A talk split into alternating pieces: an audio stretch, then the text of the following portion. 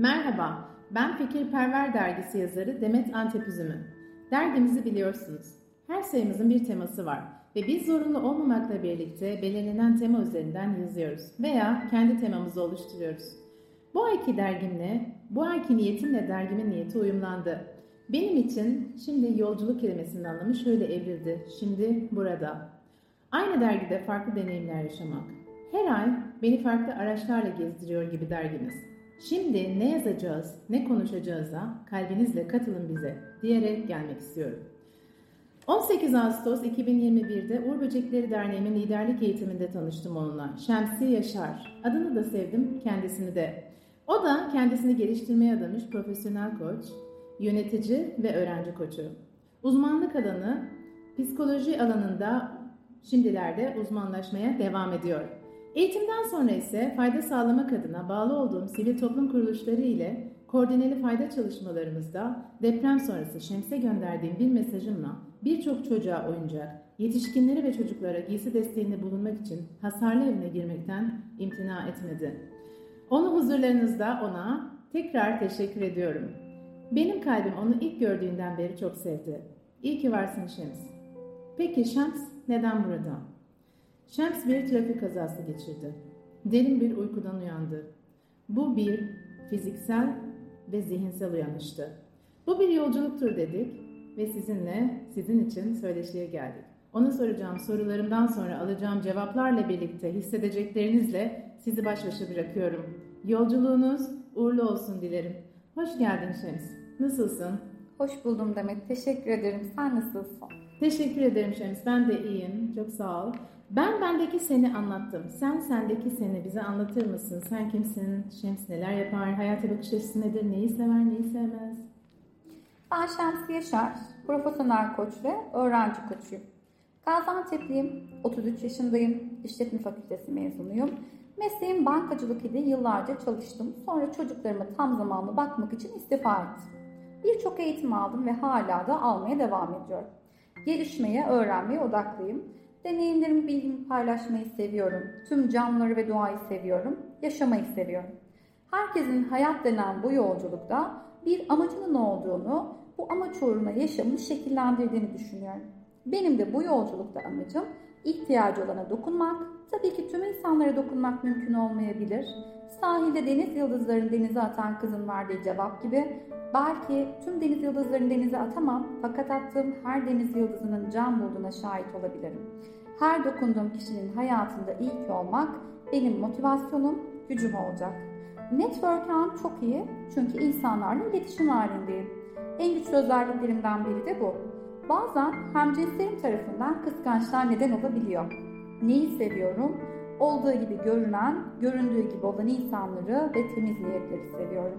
Ben nasılsam öyle davranıyorum. Duygularımı, hislerimi saklamayı sevmiyorum. Haz etmediğim insan hatırlamıyorum. Enerjiden rahatsız olduğum kişilerle de tesadüf olmadığı sürece bir araya gelmiyorum. Çünkü biliyorum ki orada samimiyetsizlik var, gizli sahte duygular var. Bu da benim değerlerime aykırı, aykırı Demetciğim. İki tane çocuğumuz var.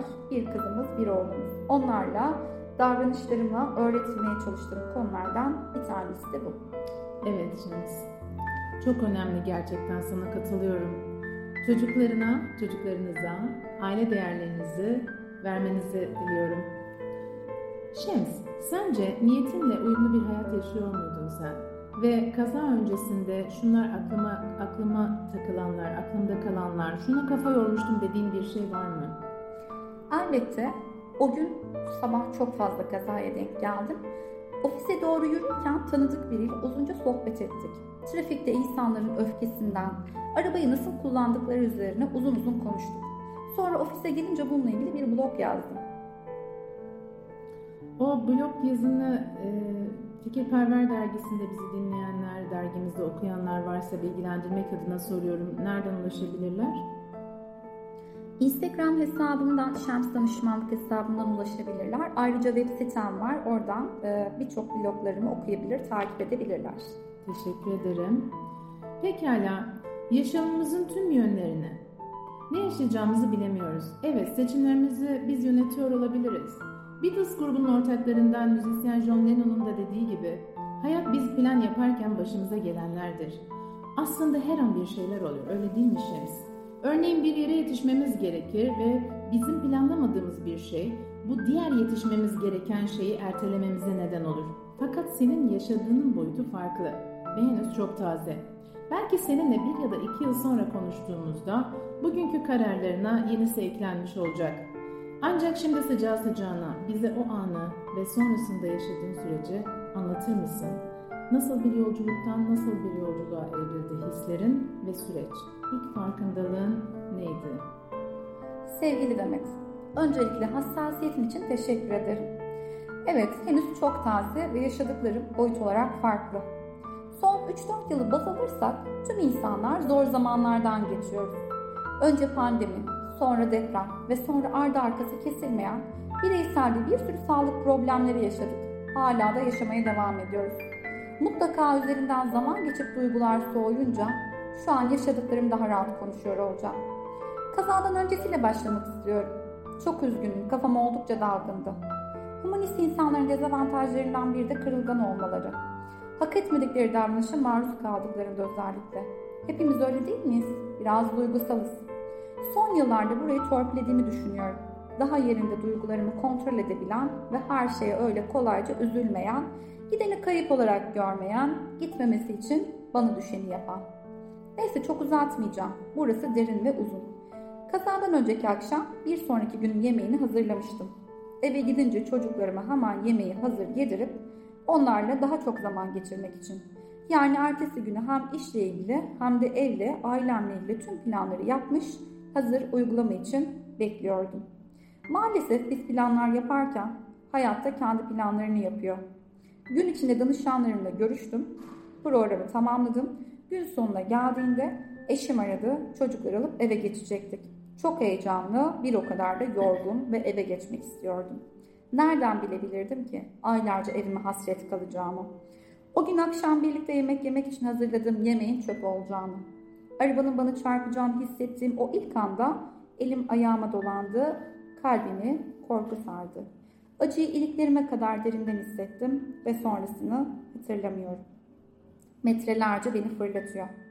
İlk uyandığımda arka tamponun altında tekerin yanında, yanındayım. Hemen kendimi sağa doğru savurdum. Sonra ayağa kalkmaya çalıştım. Kalkam kalkamadığımı fark edince ilk şoku orada yaşadım. Kan içindeydim.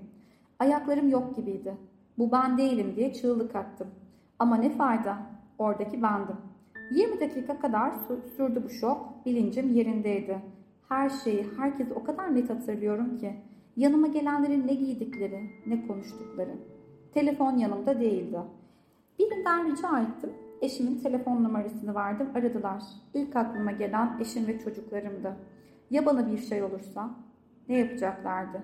Çocuklarımı şimdi şu anda kime teslim edecektim? Tanıdık bir yüz aramaya çalışıyordum. Dua ettim, teslim olmadım. İnsan kendisi ölmeyi tercih ediyor.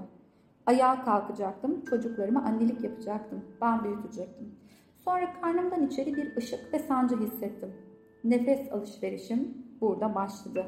Yolculuğum yön değiştirmişti. Uzun süre yerde kaldım. Ambulans geldi ve hastaneye kaldırdılar.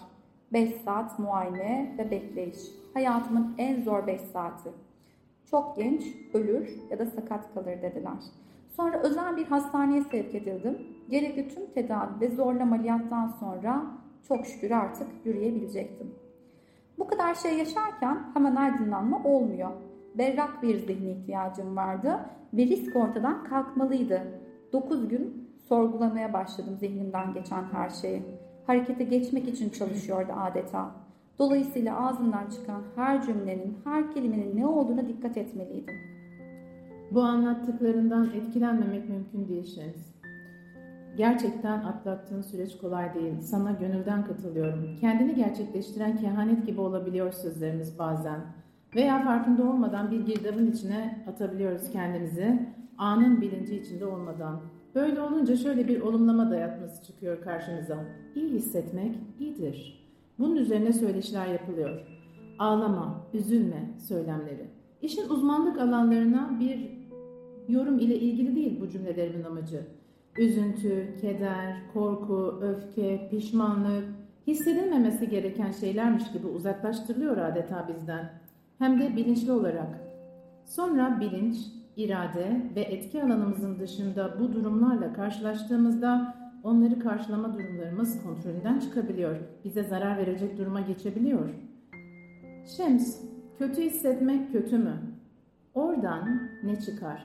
Sen bize bu hislerden ve bu söylediklerimi yaşadığın durum ile ilintilediğinde içinden geçenler nedir? Bizimle paylaşır mısın lütfen? Hep şunu söylerim.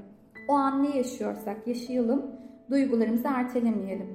Çünkü yaşayamadığımız her duygu zamanla farklı bir şekle bürünür ve hiç umulmadık anda patlak verir. Duygular bizim içimizden geçmeden biz duygunun içinden geçmeliyiz. Çok uzun yıllardır bu anlamda duygularımı kontrol etmeden serbest bırakıyorum. Özellikle bu dönemde kendimi berbat hissettim. Çaresiz özellikle. Aslında çok haklısın. Bize hep kötü duyguları bastırmamızı öğrettiler. Hala da sakin ol tesellisi veriliyor. İyi niyetle tabii. Kendim olmaktan hiç vazgeçmedim. Hıçkıra hıçkıra ağladım. Hem de başka bir kimliğe bürünmeden. Yoksa beden sakinleşmeyecekti. Hala da zaman zaman kendimi kötü hissettiğimde o an ne gerekiyorsa öyle davranıyorum. Kendimi ve duygularımı kısıtlamıyorum. En çok acı hissettim. Biraz da korku hissettim. İçinde çok bir büyük bir güç vardı. Bunu iyi olacağıma olan inancıma borçluydum. Neye inanırsak onu yaşıyoruz. Evet Şems, dediğin gibi ben senin sesinde hissettim bunu biliyor musun? Bir şey olmuş içinde ve sonra sen bir karar almışsın ve net. Çünkü ben seni kazadan sonra aradığımda, ilk konuştuğumuzda sen bana kabule geçtim dedin. Bana öyle geliyor ki başta sen yaşadığın bu durumun sana hissettiklerini ve sende yarattığı fizyolojik değişiklikleri reddettin. Michael Brown'un Varoluş Süreci kitabı şöyle başlar. Bu kitap senin için yazıldı. Bu benim için oldu dediğin anı, buna vesile olan bağlantıyı bizimle paylaşır mısın lütfen? Kabule geçiş. İlk başta çok pozitif gibi gelmiyor belki. Her ne kadar bilinçli ve farkında olsak da insan olma gereği bazı şeyleri kabullenmek zor olabiliyor. Hatırlarsan bu ben değilim demiştim kaza anında. Bu şokun etkisiyle olsa gerek kendimi kabusta gibi hissediyordum. Uyanınca bitecek diye düşünüyordum. Uyanmam 9 günü buldu. Zihnen ve bedenen çok yorgundum. Ve 9 günlük derin bir uykudan uyandım. Sonrası teslimiyet, kabulle geçişti. Umarım kimse böyle bir acı yaşamaz, sağlığıyla sınanmaz. Umarım Şems. Sonlara doğru geliyoruz Şems. Sen özetle bize yüreğini açtın, yaşadığın ve var olduğun sürece bir yolculuktasın. Ve bu yolculuk hiç bitmez biliyoruz. Son kapanışa doğru giderken yeni keşfettiğim Uğur Böcekleri ailemizin de bir parçası olan yazar Cihan Karaoğlu'nun Y Ekseninde Yaşam kitabından alıntımla sana bir soru sormak istiyorum. Şu anda gösterdiğim iki boyutlu koordinat sistemini görüyorsun. Bizi dinleyerek takip edenler Fikirperver dergimizin Instagram sayfasında profil giriş yerinde yerinden dergimize ulaşabilir, görselleri görebilir. Yazarımız sevgili Can demiş ki, sınırlı zaman diliminde anlaşılmak adına bu koordinat sistemine bakın. Yatay düzlemde x ekseni var. Burada yaş ve bu yaşlara ithafen tanımlar var. İlk 15 yıl çocukluk, 15-35 yaş arası gençlik, 35-55 yaş aralığı yetişkinlik, 55-70 yaş aralığı ise yaşlılık olarak tanımlanmış. Dikey olarak yükselen y ekseninde ise zaman yıl olarak değil saat olarak değerlendiriliyor. 24 saatin 6 saati, çocukluk 6-12 saat aralığındaki 6 saat, gençlik 12-18 aralığı arasındaki yetiş saat, yetişkinlik 18 ve 24 saat aralığındaki 6 saat ise yaşlılık ve ölüm olarak nitelendiriliyor. Her biri 6'şer saat. Yazar Cihan Karaoğlu'nun yaşam hocasının tanımı ise çok etkileyici. Hoca Gakuhoma Kancho Y ekseninde yaşıyor. Ve her sabah uyandığında güne gençliğin enerjisiyle başlıyor.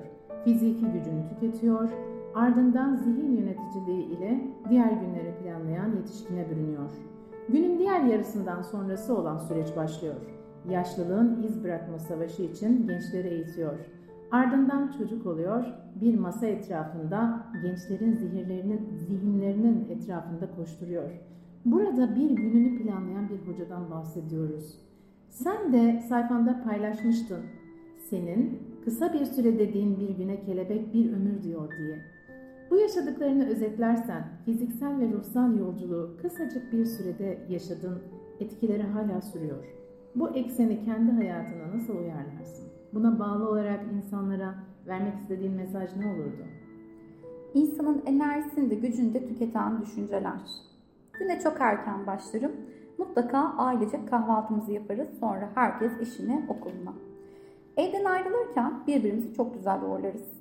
Hayatımız bunlarla sınırlı değil elbette. Çevremiz çok geniş.